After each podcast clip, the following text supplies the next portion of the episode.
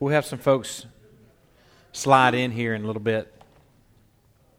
But for now, we'll get started.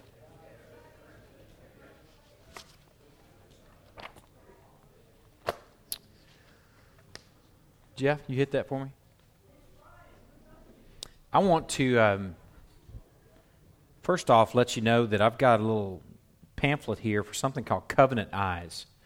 If you know anybody or know of somebody, well, if you know of somebody or you are somebody that could use some information like this, this is for a um, an internet monitoring system, is what it is. And really, what you can do is um, I'm trying it this month just to see what's what it's like, kind of get a sense of what's involved there. I've got two accountability guys that I send reports to. They get a report. They can get one every day or every week of where I go on the web and how much time I spend there. And it's good to have a set of a couple sets of eyes watching you, you know, and just knowing that these guys are out there, you know, it's kind of an accountability thing.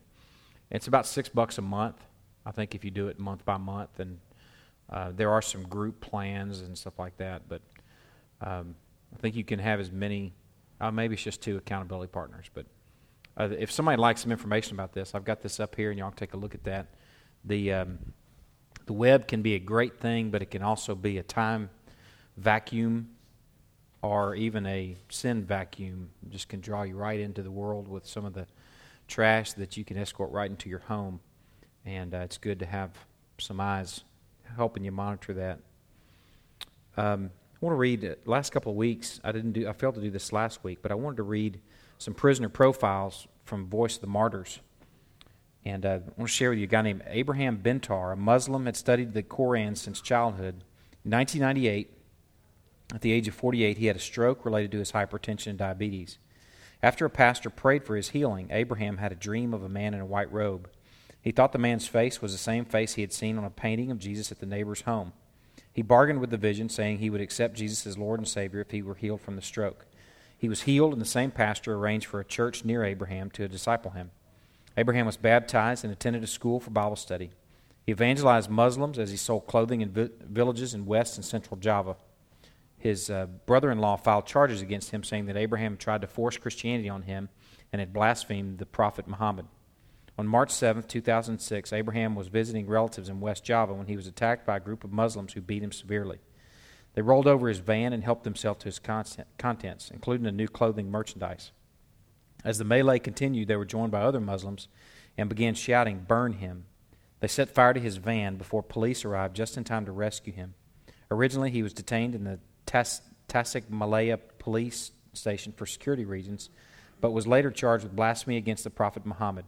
At his trial, he was sentenced to four and a half years and then transferred to a local prison in Tas- Tasik Malaya. There's another profile to share with you. Prisoner's name is Mua Seiso. In 2002, police and militia burst into Mua Seiso's home and beat and tortured his four married brothers in front of their families. His younger brother, Mua Bua Sin, died after he was beaten twice mercilessly. mercilessly. Seeking justice for his brother's murder, So tried to p- petition the government. He photographed his, photographed his brother lying in the coffin along with a sign that said, beaten to death because of following the gospel. Because of this action, he was later arrested and charged with the murder. During his hearing in April 2003, Mua Seiso was sentenced to three years in prison for murdering his brother and for falsely accusing the police. He lost his house and his wife fled with her children to a safe area. While in prison, he's been forced, he's still in prison, and he was sentenced in 2003. While in prison, he's been forced to break rocks for construction projects. He's also had to plant vegetables. The prisoners are given only two meals a day, consisting of two bowls of rice with vegetables and salt. Families that are able to take food to the prisoners or to supplement their diet and maintain their health. Mua Seiso is not allowed to pray over his food. The police told him that if he would deny God, he would be released. He continues to stand firm in his faith, following Jesus. Sometimes it's good to hear about uh, that we have a big world and we have other believers out there that are facing some some challenges for their faith. You know, we can grow so comfortable and so complacent that we think that the rest of the world has the same privileges to worship and study that we have. And uh, we also sometimes fail to realize that we should be praying for those folks that are in prison and um, are dying for their faith or being persecuted for their faith and praying that they'll stand just stand strong in the face of it. So tonight, let's pray for these two guys, Mua Say So and um, Abraham Bintar. And let's also pray for Jake and Stephanie, who I think will be heading back to um, Kazakhstan here pretty soon. I think they're still in Dubai, and they're kind of on the tail end of just having a baby and just kind of finishing up all the paperwork and health issues involved with that before they come back to Kazakhstan, so or go back to Kazakhstan. So let's pray for those guys and pray for our study tonight. Lord, we want to uh, just pray for these two men that are being persecuted for their faith, and uh, we will pray that they will stand strong. Pray that they will stand in the face of persecution, and in fact, that in spite of the persecution, and maybe because of the persecution, that they shine brighter, and that you are glorified in that uh, terrible time.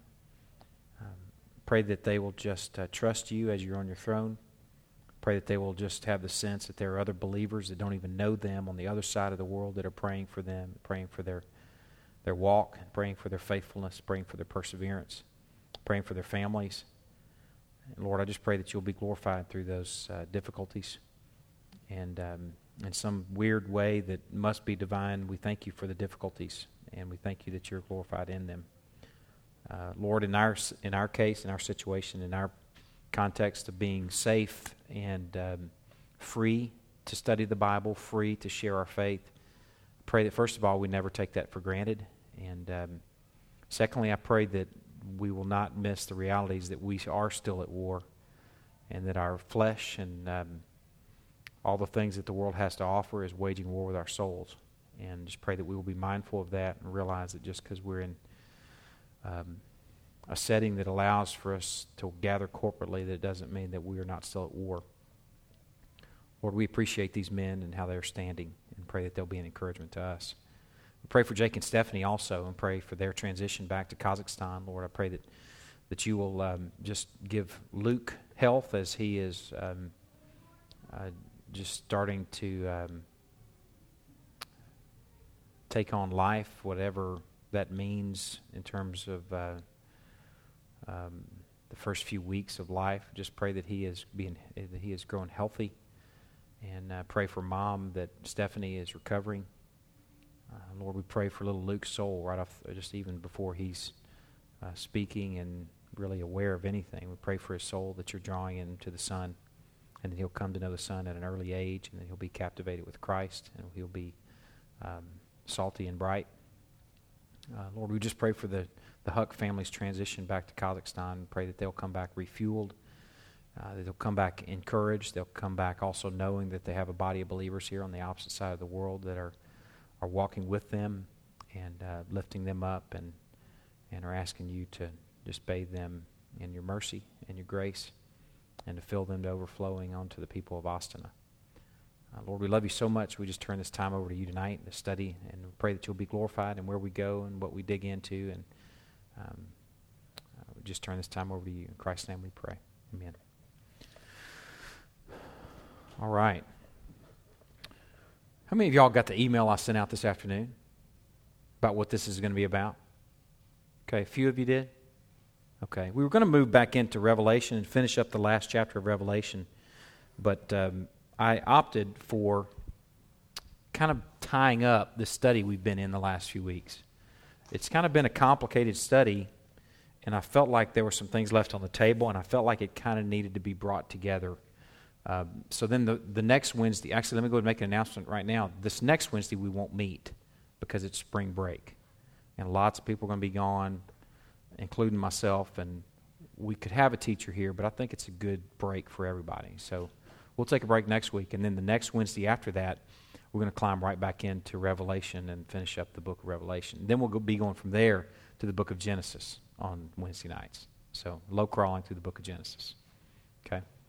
Um, but tonight, we, um, we need to kind of put some closure to this study, this complicated study that we've been in, the two wills of God study, the mean study that we did last week. It kind of fit into that. It was an appropriate um, thing to include in this study, but uh, what we're going to do tonight is hopefully kind of put some closure on this thing and may tie up some loose ends that you've that have come unfrayed over the course of the last few weeks and that uh, you'd like to have tied up. Um, turn to 1 Timothy chapter, well, actually turn to Ezekiel chapter 18. There are three passages that I'm going to share with you that I shared at the beginning, beginning of this study, this Two Wills of God study, that I would say are the three legs of the stool of understanding salvation as a partnership um, or even a choice. I, say partnership because most of the people that I know, including myself for most of my life, would have described my understanding of salvation as being something that God mostly does, but that I participate into in, at least to the extent where I choose Him. And I didn't save myself in that choice. He saved me, but there's some relationship there where I saw His wonderful works and I saw His Christ and I saw His cross and empty tomb, and I said, I want that. And um, it's just in the last few years where that has changed for me. And these three passages were really at least one of them, this passage we're going to focus on primarily tonight, not Ezekiel, but in 1 Timothy, was probably my primary uh, stance for where I would say, yes, there's a choice. Yes, God, it's, a, it's kind of a partnership. Mostly Him, but at least part of me. But tonight we're going to look at at least introducing two of those legs. We're going to talk about two of those legs of that stool of what I would call a less than a sovereign God if, if we're going to say that there's kind of a partnership there, I'm going to call that stool an understanding of a less than sovereign God. Because you can't have it both ways. You can't have a choosy people and then a sovereign God. Because for man to be able to choose, man becomes sovereign. So it, you need to pick, pick where you are and say, okay, if I'm in that place where Ben used to be, where he sees kind of a partnership, where it's mostly God but a little bit of me, then go ahead and resign yourself to this that you don't see God as sovereign. You may see him as powerful, but not sovereign as sovereign would be defined. Okay, here's, here's another picture. These three passages contribute to this stool of less than a choosing God. Because God may choose, but it may be based on something. That's oftentimes where people go. Yes, God would predestine and God would foreknow and God would ordain belief, but it's based on those who He would see a kernel of truth in or a kernel of belief in at some point down the road in the future before they were ever made, so that's why he would choose them. So the choosing is partnered. It's part mostly God, but then it's part us. Okay, and this is all part of that stool. Uh, it would also be a view of not only less than a sovereign God, but less than a choosing God. It would be also less than a saving God. It would be kind of a partnership. It would be less than a rescuing God and less than a quickening God. Those are a lot of the verbs that you see about saving pictures about what God does to us that He rescues, He quickens, He saves, He chooses, He foreknows, He elects. It's all over the Bible. I know how unsavory it is for our Western minds and even our logic sometimes. We feel like that just doesn't reason. But I, I, hope that maybe tonight, if you haven't been part of this study, you'll see some of that. If you have been part of that stu- this study, that you'll see some closure to this tonight that will really bring, bring some things together. Ezekiel chapter 18, I'm going to look at one of the legs of the stool first. Ezekiel chapter 18, um, verse 23. Do I have any pleasure in the death of the wicked, declares the Lord God? Rather than that, he should turn from his ways and live? It's asked as if, well, of course I have no pleasure in the death of the wicked. Okay, that, and, and we can trust that that's true. As I've shared before, uh, we can trust that all Scripture is God breathed. We can trust that all Scripture is true, but we have to be resigned to the, real, to the, to the reality that not every single verse reveals the truth completely. Every single verse is completely true, but it does not reveal the truth completely. So if you read this verse and you say, man, that's completely true, but if you couple that with, but it doesn't reveal the truth completely, then let's also go to 1 Samuel chapter 2. Keep your finger in Ezekiel, maybe. I don't know if we'll need to, but you may want to kind of compare words there. 1 Samuel chapter 22. Excuse me, 1 Samuel chapter 2.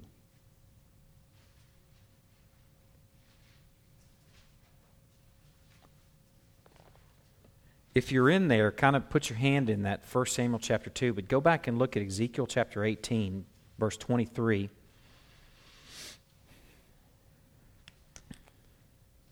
And this word here in verse 23, do I have any pleasure? This word pleasure is a word that's translated different. It's the same word in Hebrew, but it's translated different over here in 1 Samuel chapter, tw- uh, chapter 2 specifically verse 25. Now, I'm going to read a few verses for the sake of context, starting in verse 22. Now, Eli was very old, and he heard all that his sons were doing to all Israel, and how they lay with the women who served at the doorway of the tent of meeting. He said to them, Why do you do such things, the evil things that I hear from all these people? No, my sons, for the report is not good which I hear the Lord's people circulating. If one man sins against another, God will mediate for him. But if a man sins against the Lord, who can intercede for him? You can hear the cry of a father for his sons. Don't do this, sons. But they would not listen to the voice of their father, for the Lord desired to put them to death. That word desired is the same word that's used over here in Ezekiel chapter 18 and it's actually delighted. So we know that the Lord does not take pleasure, the Lord does not delight, the Lord does not desire the death of the wicked. Yet at the same time, He's desiring and delighting in and taking pleasure in the death of Eli's sons.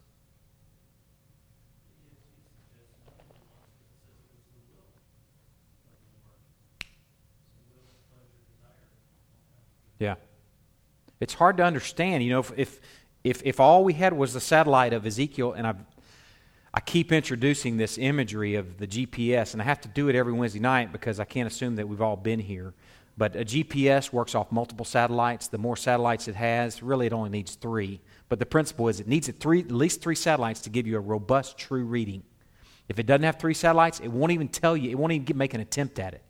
So the same, it's similar to the picture of the scripture is you need multiple satellites. The more satellites you have added into a truth, the more robust the, the, the reality that it tells you. As you stand here, you go, this is true because I got all these satellites that are added in. If the only satellite we had was Ezekiel chapter 18, God says, I don't take any pleasure in the death of the wicked, do I? Of course not. If that was our only satellite, then we would say, well, wait a second. God surely wouldn't destroy the wicked because he doesn't take any pleasure in it. But then when you go over here to 1 Samuel chapter 2, you go, wait a second. He does take pleasure in the, di- in the death of these two wicked, the sons of Eli. So the Lord desired to put them to death. They didn't l- listen to their father's good counsel because the Lord desired to put them to death. Okay, so God does not desire the death of the wicked, yet he desired to put to put death the sons of Eli. And here's, here's the reality if you take both of these satellites, then you realize that in one sense, God may desire the death of the wicked, and yet in another sense, he may not. Okay, how can he do this? How can God get away with that? What'd you say? Because he's God, yeah. Because he's God. And because he made us. And because he can do with us, the potter can do with the clay whatever he wants to do. That's not very popular in the Western mind. The kumbaya God that we crawl up in his lap and he's got a stogie and an old man t shirt and he slaps us on our back and yucks it up with us, that, that doesn't reconcile with this sort of God. Because we've also, all, many of us have been taught since our birth God has a special plan for your life. You're a special little snowflake. And it, who's, who's that about? It's about me. It's not who made you. Well, God made you. Well, why did He make you? For His own glory. Oh, who's that about? That's about God. But if you're not fed that, it's like what I was thinking about the other day. It's like if you've never been introduced to the color red. Well, you've been introduced to it, but you've never been taught what it is. But then one day you discover it, someone teaches it to you, and you go, Whoa, it's everywhere. It's all over the room. And that's kind of what this is. If you've never been taught it, and you've always been taught that you're a special little snowflake, and you've never been introduced to this big sovereign God that can, in one case, destroy and take pleasure in the, in the destruction of these wicked, and yet in another case, not, then it's just like, wait a second, there's, what is that? Is that red? That's weird. I've never seen that before. But trust that I'm not making it up, it's right here in front of us. It's right here in front of us. I love my Sunday school teachers that I grew up under, but they never taught me this, but I still love them. You don't have to reject mommy and daddy and your, your his, history in, in Sunday school and every teacher that ever taught you and say, You're a wicked, despicable person for not teaching me this. Man, I adore them. They're part of my journey. But I wouldn't embrace what I was taught now. But it was part of my journey. So you don't have to do. Um, you don't have to do hara-kiri. That's, that's not a good picture. You don't have to kill all your history. Embrace that as part of your journey. But see what the Word says right in front of us. Okay, we can affirm that God does not delight in the perishing of anyone, yet in some ways he does. Okay? Here's the second thing we can confirm and affirm. We can confirm and affirm that he has compassion, a certain amount of compassion, on all people. Okay? We, we can confirm and affirm that he has a certain amount of compassion on all people, and we can also affirm the unconditional election of some. A couple of passages. Turn to Romans chapter 8.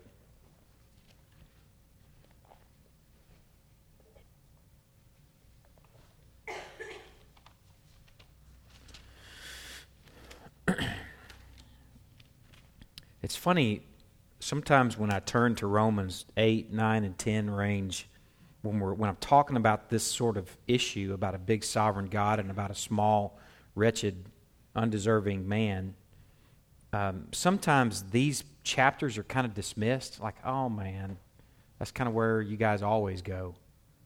Uh, what do you do with it? I mean, do you tear it out? I, I don't know. I mean, it's, it's about three chapters worth of some pretty rich teaching on this. So, do you tear it out or do you add it in as one of your satellites? I would offer that it's a big, fat satellite. Let's listen to this passage Romans chapter 8, starting in verse 28.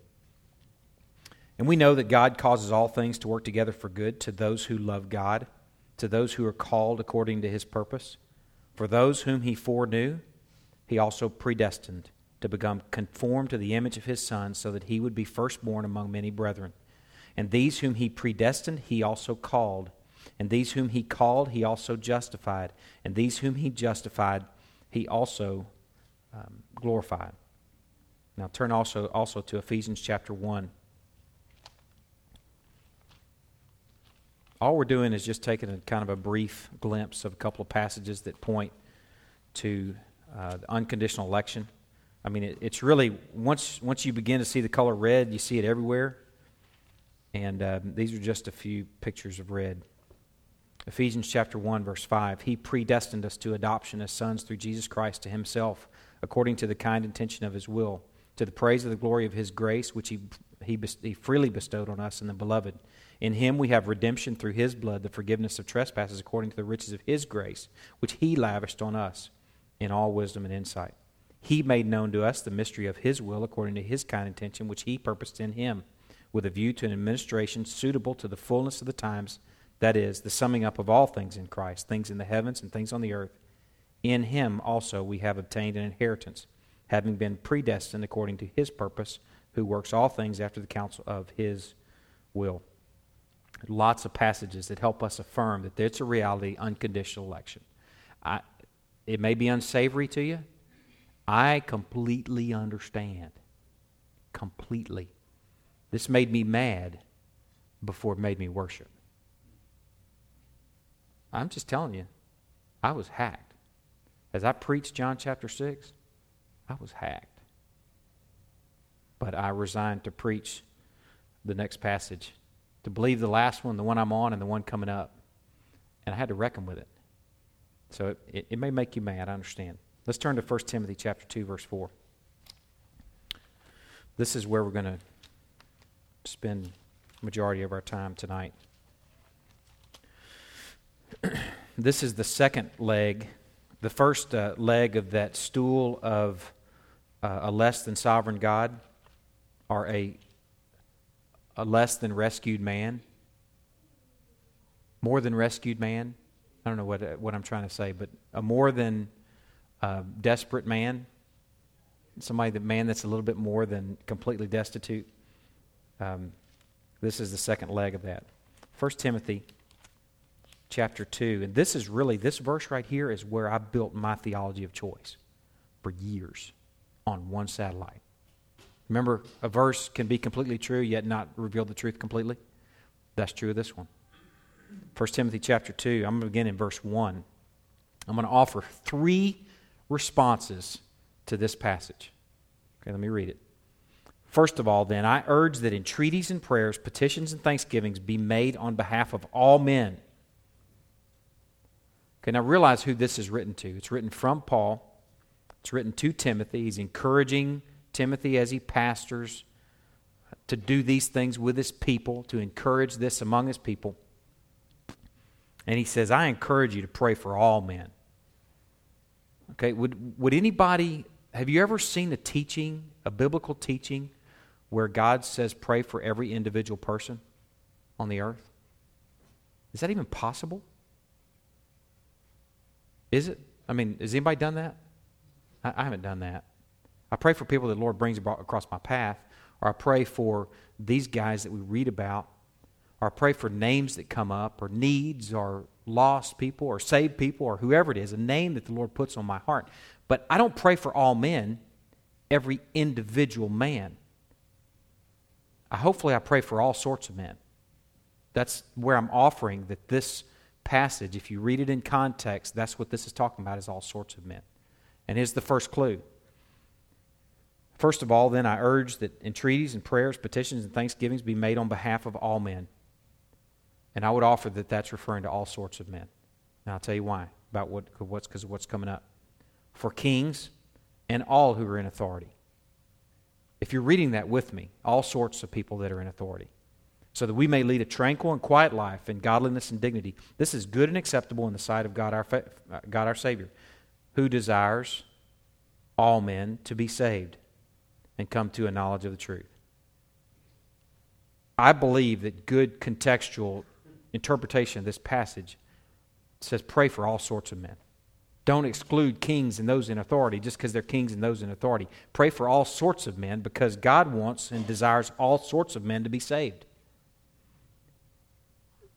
I, I don't think that's gymnastics. And that's based on a pretty thorough study. But you know, at the same time, while I say that, I realize that I may be trying to superimpose where I am right now on the passage. Okay? I realize that. Then I think if you look at that whole passage in context, verse 2 and 3 and really 4 is a qualifier for verse 1. Right. And, and that's where I see the, all sorts of men. Right. All men, it's also, but those in context is where the, the truth lives. Right. Right. I, I feel very good about that. But at the same time, having what I would hopefully call a hermeneutic of humility, I want to say, okay, what if I'm wrong? What if I'm trying to superimpose what I think on this passage? Now, if I only had this passage and my only other satellite was Ezekiel chapter 18, we have to include that satellite, right? So that's why I, I have humility in regard to the, the interpretation I just offered you. And that's why I'm offering it as one of three. And here are two other treatments of this passage. I'm going to read it again just, just so we have just so it's fresh before we listen to these next two possibilities. First of all, then, I urge that entreaties and prayers, petitions and thanksgivings be made on behalf of all men, for kings and all who are in authority, so that we may lead a tranquil and quiet life in all godliness and dignity. This is good and acceptable in the sight of God our Savior, who desires all men to be saved and to come to a knowledge of the truth. Okay. Here's the second possibility that God really does want all to be saved. Okay, now listen to this.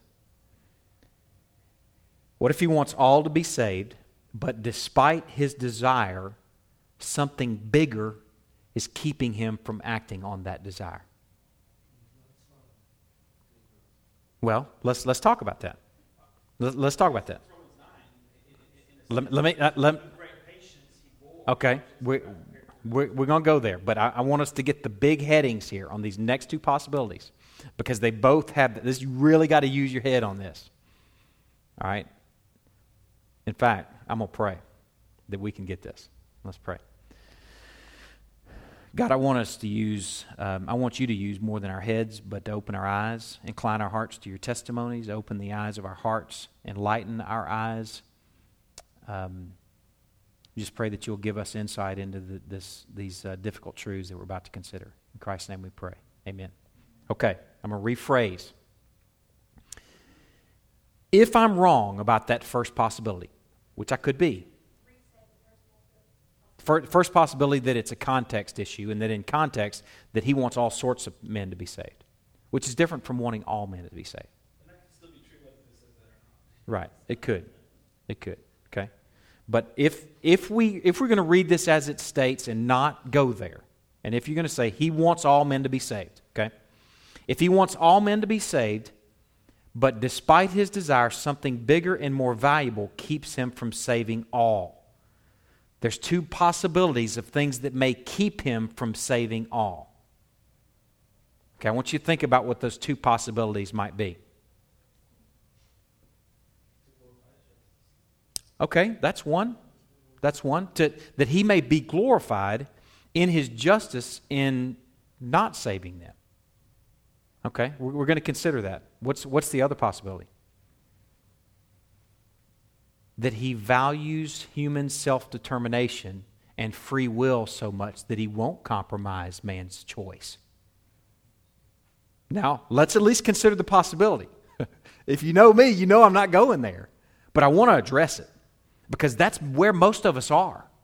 We feel like he, well, that, that's why he doesn't save all, because of human self determination and the supposed, I put supposed in parentheses, it should be in quotation marks, or I don't know, whatever whatever, it is something to set it off as in, and the supposed resultant love relationship with God that's more valuable than saving all by his sovereign saving grace. That if he's able to save everyone, and if he desires to save everyone, but he doesn't, then could it be because he values man's choice so much that he doesn't want, as, as you've heard it said probably before, God's a gentleman. He doesn't force himself on anybody. I've heard it from pulpits before. I don't know where it is in here. Yeah, it's in First Opinions, I think. But I haven't found it in here. So, possibly, here's the second possibility that he wants all to be saved, but despite his desire of wanting all to be saved, the something bigger and more valuable that keeps him from saving all, something that's more valuable to him than saving everybody, is that he does not impose himself on man. That it, human self determination is just that valuable to him. So he won't, despite the fact that he can save them, he doesn't want to compromise their choice. Okay, that's the second possibility. Huh? Right, right. Now, it's kind of funny to think about. If you're burning in hell, I don't, I don't think you'd mind him being invasive. I mean, my thoughts. But okay, here's, here's the third possibility. He wants all to be saved, but despite his desire, something bigger and more valuable keeps him from saving all. And that that bigger and more valuable thing may be the manifestation of the full range of God's glory in wrath and mercy. And secondly, the humbling of man so that he enjoys giving credit to God for his whole salvation. We're going to explore that. Because I know if you're hearing that for the first time, you're like, going, whoa, I don't know what in the world Homeboy just said. I'm going to read it again, and then we'll explore these two things. That maybe this thing that's more valuable to him, if I'm misunderstanding this passage, which could be, okay, could be, if I'm not interpreting well, and if in fact he does desire all men to be saved, maybe that's something bigger that keeps him from saving all is that he wants to manifest the full range of his mercy and wrath and everything in between so that he'll be glorified. Hold on a second. So that he'll be glorified. And coupled with that, that he wants to humble man, that he likes a humble man. And he likes the humility of man to see him as the big saver, as the big deed deliverer, as the one who does the entire work. So that's why he doesn't save all. Okay, now we're going to explore that in a minute.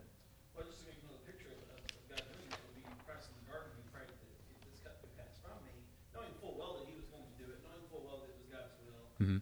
That he said, "It's your will be done," because the bigger picture of your glory is at stake here. Mm-hmm. Um, he didn't desire to face the cross. He endured the cross, but it was because of the joy set before him. Right. The bigger picture that he did so. We know full well that God doesn't like murder, right? Does anybody doubt that God likes murder?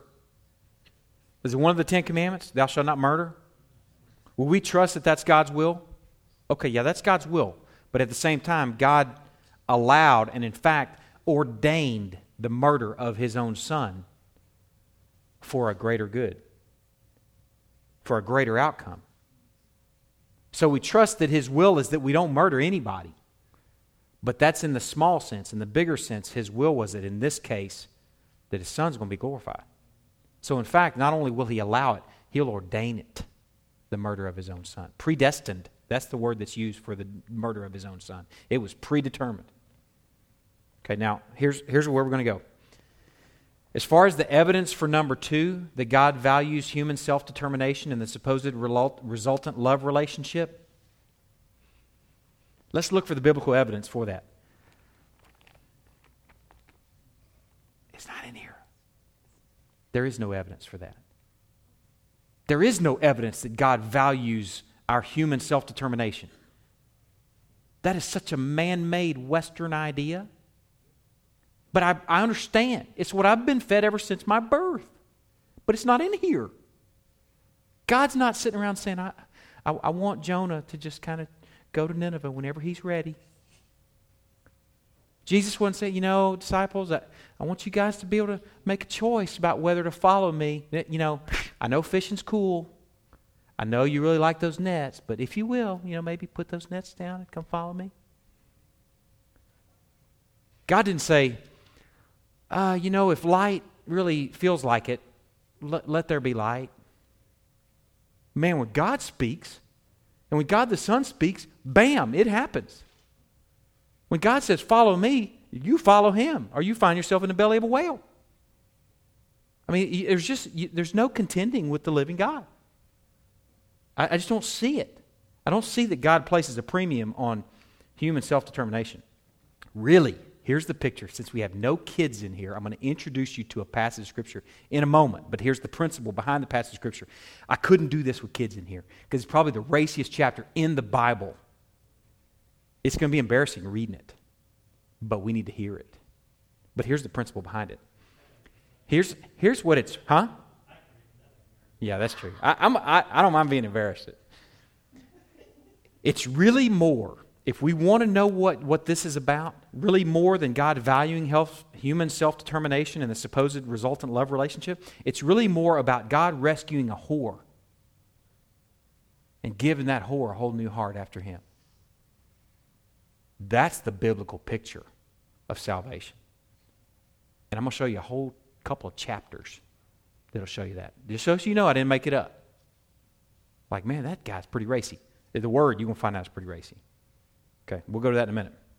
Let's consider, and this is part of what we'll look at in a minute, the evidence for number three that God wants to manifest the full range of his glory and wrath and mercy and everything in between and the humbling of man so that he enjoys giving all the credit to God for his salvation. Okay, let's look at Romans chapter 9. This is what Jason just mentioned. Let's look at the passage.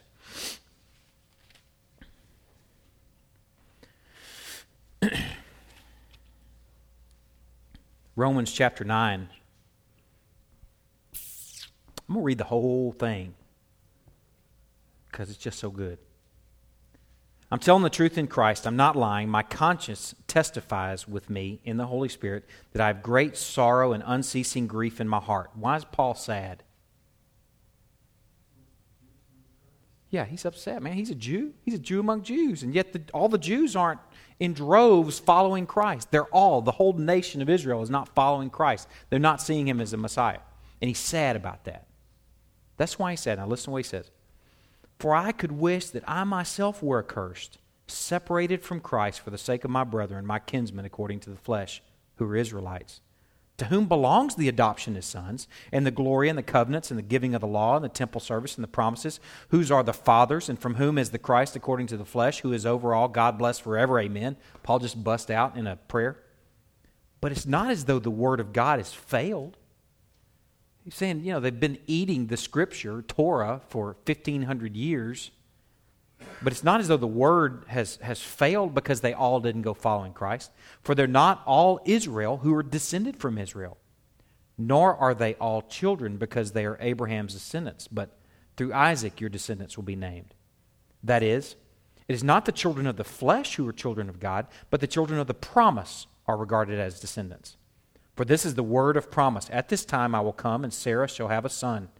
And not only this, but there was Rebekah also, and when she had conceived twins by one man, our father Isaac. For though the twins were not yet born and had not done anything good or bad, so that God's purpose according to his choice would, be, would stand, not because of works, but because of him who calls, it was said to her, The older will serve the younger just as it is written, Jacob I have loved, but Esau I hated. What shall we say then? There's no injustice with God, is there? May it never be. It's not about an injustice. That's not fair. It's not about that. What shall we say then? Is there no injustice with God, is there? May it never be. For he says to Moses, I will have mercy on whom I have mercy, and I will have compassion on whom I have compassion. How can he get away with that? Because he's God. So then it does not depend on the man who wills or the people, the person that thinks that they have some kernel of truth or kernel, not kernel of truth, kernel belief inside them. It's not dependent on the man who wills or the man who runs, but on God who has mercy. For the scripture says to Pharaoh, For this very purpose I raised you up to demonstrate my power in you and that my name might be proclaimed throughout the whole earth. We've become intimately equated with that story where God hardened Pharaoh's heart just so he could slam him. How could he get away with that? Because he's God. Because he's going to be glorified through it. And how did he slam him? There were ten of them. Remember what they were called? Plagues, blows, frogs, gnats, flies, darkness that could be felt, dead livestock, Nile turned to blood, Passover, locusts, what else was there? Boils, and hail. Man, the full gamut. For this purpose, I raised you up to demonstrate my power in you, and that my name might be proclaimed throughout the whole earth. How can he get away with that? Because he's God. So then he has mercy on whom he desires, and he hardens whom he desires. You will say to me then, Why does he still find fault? For who resists his will?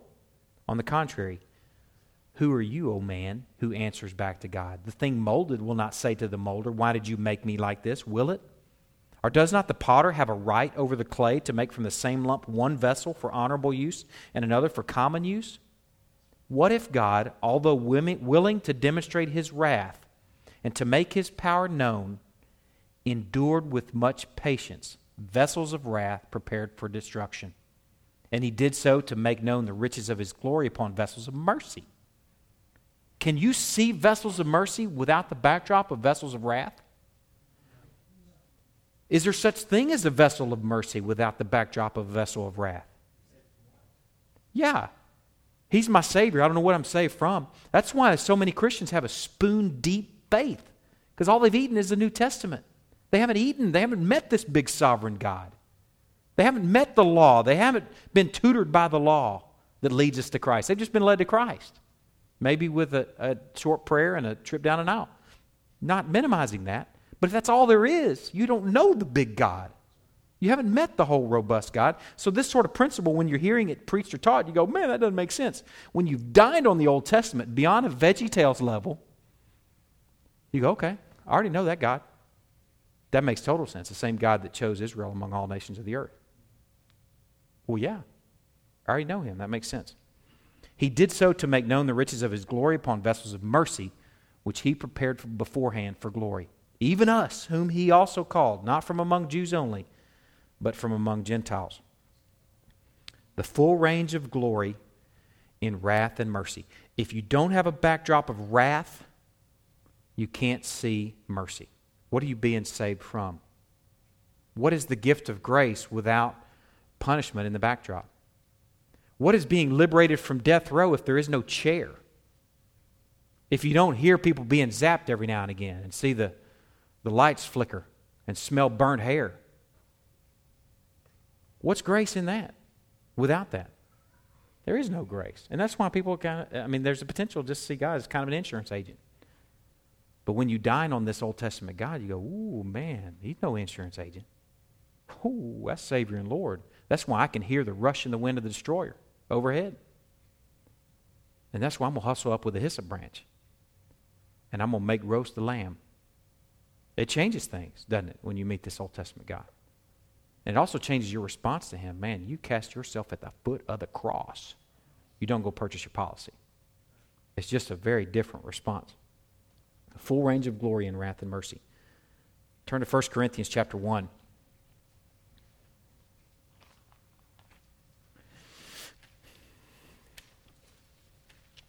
First Corinthians chapter 1. verses 28 and 29. Actually, I'm going to read 27 also. I read this before as kind of the attitude of the chosen. yeah. Just so you don't sit around and say, hey, man, check me out. I'm one of the chosen. I'm one of the elect. check me out. Yeah, Jesus right here in my heart. I got it going on. Going on. I'm on the, I'm on the Jesus team. Maybe you might be elect too if you're lucky. That sort of attitude. When you read this passage, you go, wait a second, let, let me be educated by this passage. God has chosen the foolish things of the world. Uh oh. He chose the foolish things of the world. That's me. To shame the wise. And God has chosen the weak things of the world. Okay. If I'm going to be honest and I'm going to let this word reveal who I am, like a mirror, and stand before it, then I'm finding that I'm foolish and weak. To shame the things which are strong and the base things of the world and the despised God has chosen, the things that are not. You remember the Sunday where I called you guys all the things that are not? That's us. The people that are not. That's whom God has chosen, so that he may nullify the things that are, so that no man may boast before God. God places a premium on humbling man. He likes the thought of a humble man that gives him all the glory in salvation. He chose the base things, the things which are not, not the things that had some kernel of belief in them, that had some redeeming value. He chose the worst and the base and the, the foolish and the weak and the things which are not to be glorified. And why did he do that? So no man may boast.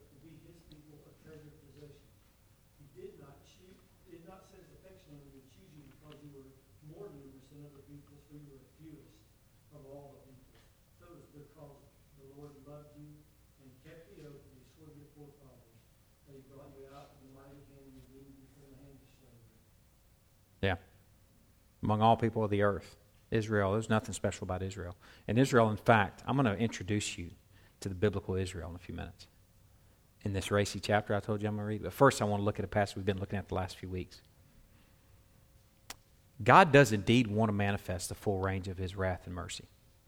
And we've been, we've been dining on that the last few weeks in the Passover. Because in that one night, you see the full range. Because it's a night of deliverance for some, but a night of what for others? Judgment and what else? Starts with a D. And you know, preachers got to use the same letters for beginning of the thing. Deliverance for some, and what else for d- death and destruction? There's two D's. That's good. You telling you, gift of preaching right there. Destruction and deliverance in the same night. I mean, that's the full gamut. He's, he's telling Moses to go lead his people out of Egypt, and yet he's hardening Pharaoh's heart. There's the full gamut. And then in that one night, and even in that midnight hour, he's destroying some, and yet he's liberating others. But those people being liberated would not see him as the big D deliverer, except for that night of destruction. He wanted them to see the blows. That's why I think we'll be here for the tribulation. I'm not a pre trib rapture, and that's why, because he kept the nation of Israel there. He says, Pay attention. Watch the blows I'm about to administer to this people. Pay attention here, and I want you to see every one of them. And then I'll lead you out on that last night, on that last blow. And you're going to see me as Big D deliverer. You see a lot of symbolism, uh, a lot of the same imagery that you see in the plagues in the book of Revelation. It, it's not something, not a hill that I'm going to die on, whether it's pre, post, or mid. But when I consider the way God operates in this context, where He wants His people to be there and to see those things, and to see His mighty blows on this people of judgment, it wouldn't surprise me if He keeps us here until the seventh trump. Okay? Here's a passage that I want to share with you, though, in Exodus chapter 6. Then the Lord said to Moses, Now you shall see what I will do to Pharaoh, for under compulsion he will let them go, and under compulsion he will drive them out of his land. God spoke further to Moses and said to him, I am the Lord. That's what the motive of this whole thing is. I'm going to demonstrate that I am God. What have we been saying all night? How can God get away with this? How can he get away with this? Because he's what? Because he's God.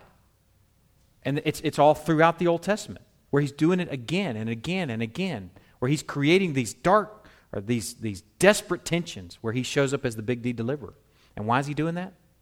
So he can show up as the big D deliverer, the big G God, so that everybody can know that he is God. And I appeared to Abraham and Isaac and Jacob as God Almighty, but by my name Lord, I did not make myself known to him. By my, by my name Yahweh is what that is in original language. This is an intimate age where I'm going to move to a more intimate level with you guys. You guys are going to know me by my personal name, Yahweh. I also established my covenant with them to give them the land of Canaan, the land in which they sojourned. Furthermore, I've heard the groaning of the sons of Israel because the Egyptians are holding them in bondage, and I've remembered my covenant. Would they see him as Big D deliverer if they hadn't, hadn't had that groaning? If they hadn't felt the slavery of brick making and poking and clawing at the earth? If they hadn't felt the lash on their back? Would they see him as Savior and Lord if they hadn't experienced that first? Say therefore to the sons of Israel, I am the Lord just in case they're ever going to forget. you see what God's about. He's about his own fame, his own glory. I will bring you out from under the burdens of the Egyptians. I will deliver you from their bondage, and I will also redeem you with an outstretched arm, with great acts of judgment, the blows. Bam, bam, ten of them, bam.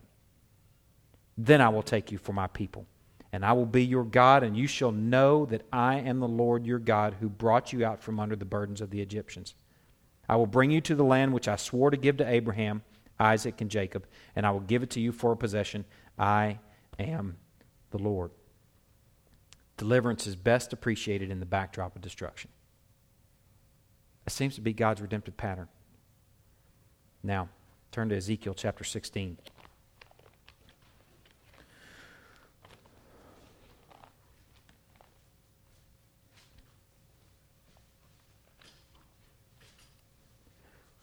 Whenever I have even the thought of entertaining, when I go back to my thoughts of thinking that man, that those whom he foreknew had some sort of seed or kernel of belief in them, all I have to do is read Ezekiel chapter 16. Yeah, Ezekiel, period. You're right. But Ezekiel chapter 16, if, if you need to know where man stands with the holy God, where all men stand with the holy God, here's, here's where to go. This would be a great study. If you want to do this at home, read Ephesians chapter 2, verses 1 through 3. Okay? Read Ephesians chapter 2, verses 1 through 3. Um, I was dead in my tre- you, for you were dead in your trespasses and sins, walking according to the prince of the power, power of the air. Um, say that again. Yes. Uh, we also too were children of wrath by nature, children of wrath uh, walking according to the prince of the power of the air. Okay? Read those three verses and then come read chapter 16 of Ezekiel. And then climb into this chapter as being who it's talking about. Listen to this. And the word of the Lord came to me, saying, Son of man, make known to Jerusalem her abominations. Just put your name in there. Make known to Ben his abominations and say, Thus says the Lord God of Jerusalem, your origin and your birth are from the land of Canaanite, of the Canaanite. Your father was an Amorite, and your mother a Hittite. As for your birth, on the day you were born, your navel cord was not cut, nor were you washed with water for cleansing. You were not rubbed with salt or even wrapped in cloths. No eye looked with pity on you to do any of these things for you to have compassion on you. Rather, you were thrown out into the open field, for you were abhorred on the day you were born.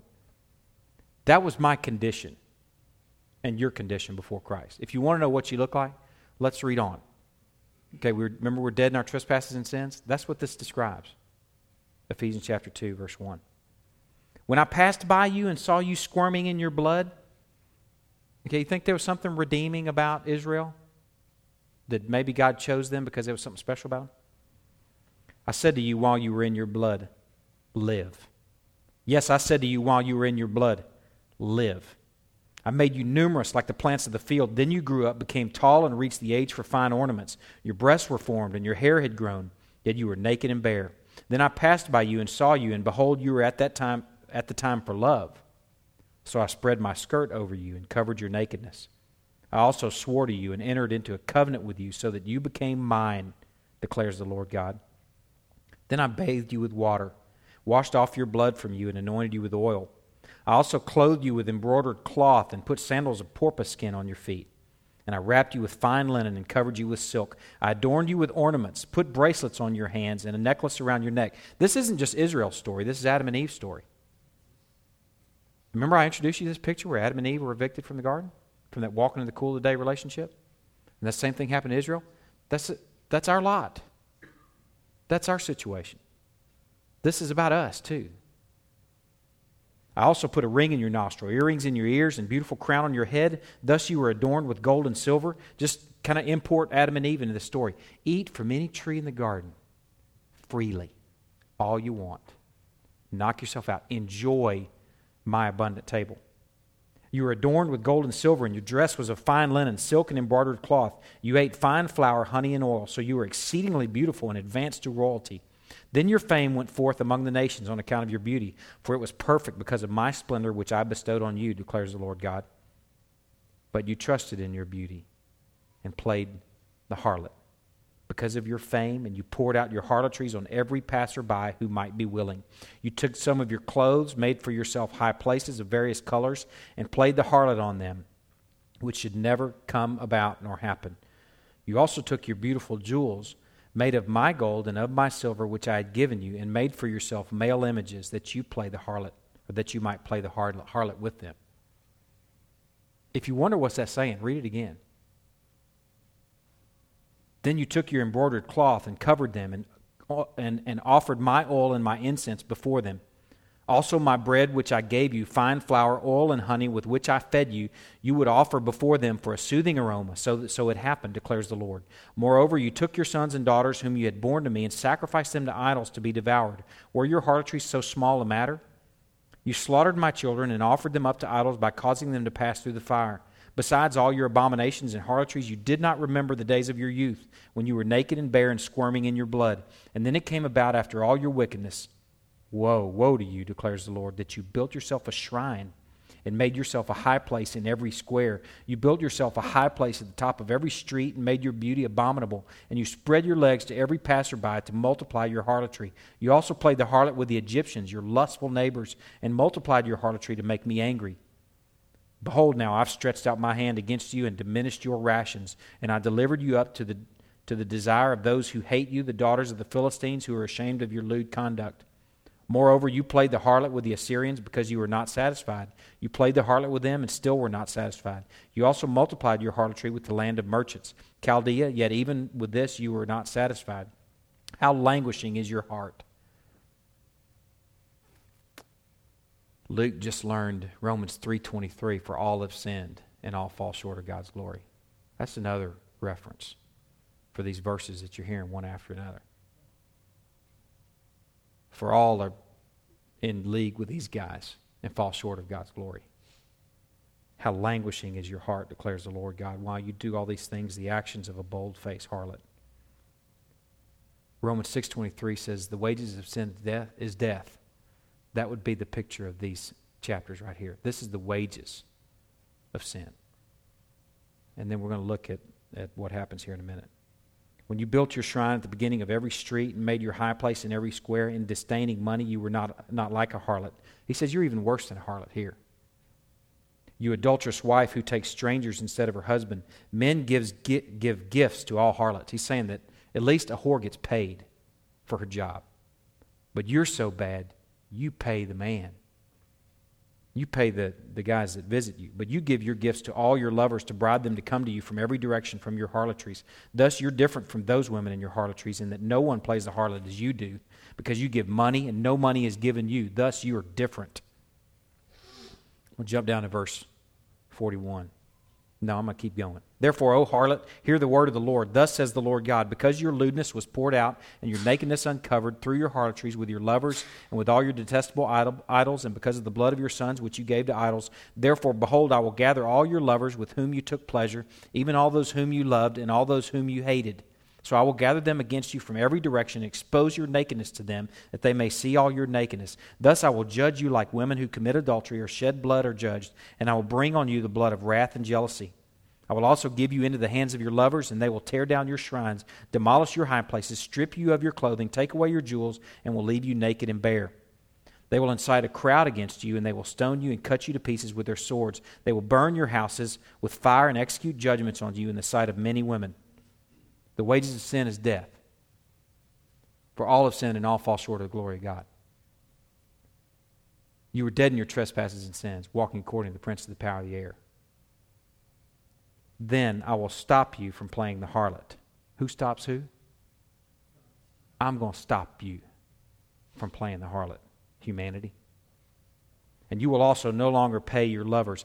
So I will calm my fury against you and my jealousy will depart from you, and I will be pacified and angry no more. Look at verse 60. He goes on just to tell them more about their condition. And then in verse 60, what I put out to the side of that is if you become acquainted with Ephesians chapter 2, verses 1 through 10, verse 4 starts with my two favorite words in the whole Bible. Does anybody, know what they are? But God Thank you for having those two words in there because it means that something is about, God's about to do something. I'm dead in my trespasses and sins, walking according to the prince of the power of the air. Oh, but we also were children of wrath by nature. But God made us alive together with Christ. I was playing the harlot with the world, but God made me alive together with Christ. In verse 60, nevertheless, I mean, you could insert you whore Nevertheless, I will remember my covenant with you in the days of your youth, and I will establish an everlasting covenant with you. Then you will remember your ways and be ashamed when you receive your sisters, both your older and your younger, and I will give them to you as daughters, but not because of your covenant. Thus I will establish my covenant with you, and you shall what? You shall know that I am the Lord so that you may remember and be ashamed and never open your mouth anymore because of your humiliation. When I've forgiven you and all that you've done, the Lord God declares. A couple of snapshots to end with tonight. Verse chapter 36 of Ezekiel. It's written to the same people that he's just called a harlot. And that's pretty graphic. I mean, he didn't just say, you guys are like a whore. He got pretty detailed there. And here's what happens in verse in chapter 36. All these enemies are coming against them, and he says, um, uh, "For good reason they have made." this is actually in verse three. For good reason they've made you desolate and crushed you from every side, that you would become a possession of the rest of the nations, and you've been taken up in the talk and the whispering of the people. And then down in verse 6 Behold, I have spoken in my jealousy and in my wrath, because you've endured the insults of the nations. In verse 9 For behold, I am for you. What? That just doesn't stand a reason. God, you're for a harlot? He says, I am for you, and I will turn to you, and you will be cultivated and sown. In verse 11, at the end of verse 11, thus you will know that I am the Lord. Verse 15, I will not let you hear insults from the nations anymore, although you are what you are. I will not let you hear insults from the nations anymore, nor will you bear disgrace from the peoples any longer, nor will you cause your nation to stumble any longer. Verse 22 It is not for your sake, O house of Israel, that I am about to act, but for my holy name. That's what salvation is about. Man, if we can embrace who we really are and go, okay, all right, that's brutal, God but I'll say I'll, i recognize who I am, and I recognize who you are, and now I recognize why. Why did he do this? For the sake of his holy name. I will vindicate the holiness of my great name. That's what God is about. Then the nations will know that I am the Lord. Verse 23.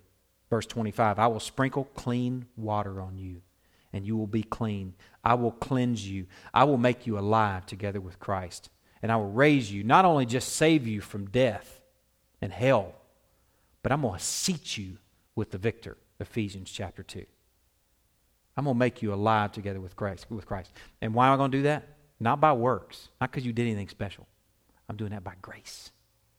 It's because you're saved by faith, and even that is a gift from God. When we see this thing in perspective, there's just no room for us to even consider that there's any role in it for us. I will give you a new heart and put a new spirit within you. Who's the doer? God is. I will remove the heart of stone from your flesh and give you a new heart of flesh. I will put my spirit within you and cause you to walk in my statutes. We can't even obey except that He causes us to. And you will be careful to observe my ordinances. And you will live in the land that I gave to your forefathers. So you will be my people, and I will be your God.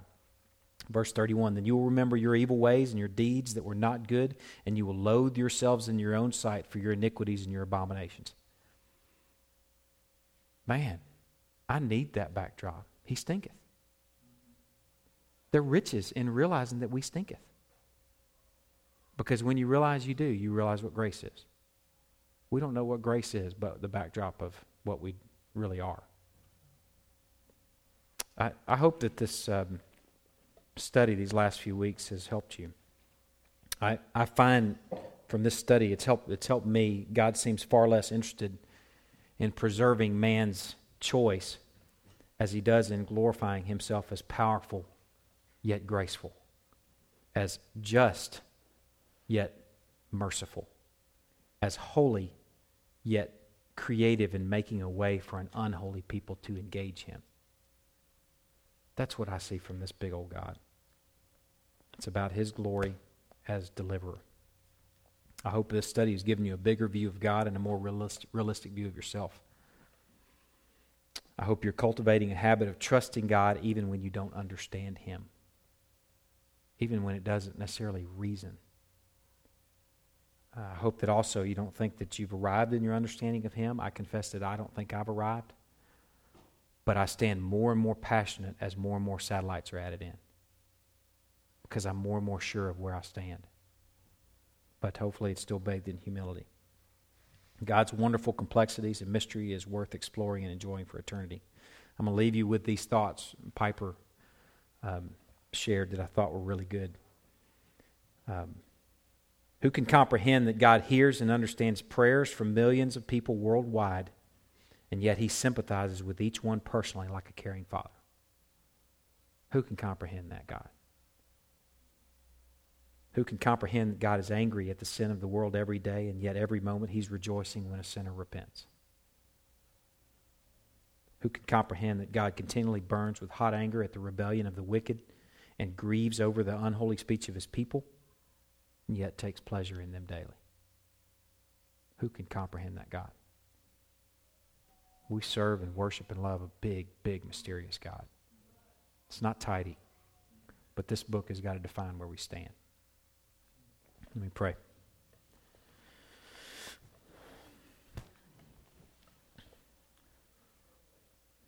Lord, I just pray that um, this time that we've engaged you in the Word has brought glory to you, and I pray that it brings continues to bring glory to you as you find a people that are more captivated with you and more in awe of the gospel and more surprised by grace. I pray that this has resulted in people that are more given over to a, um, a bigger view of you and a more realistic view of our desperate condition. Lord, I pray that on the other side of appreciating our stench, that you will show us um, what it means or what the cross really meant and what your continuing grace means. And I pray that that uh, life changing, those life changing realities will just give us a song and give us a dance and give us just a life of worship that is uh, rich and um, infectious and aromatic and salty and bright. Lord, we offer no scheme to reach Greenville. We just want to be a captivated people. And we just want you to draw people to the Son. We beg you for that. We pray that they'll find a hungry, captivated people. We love you in Christ's name we pray. Amen. Thanks, y'all.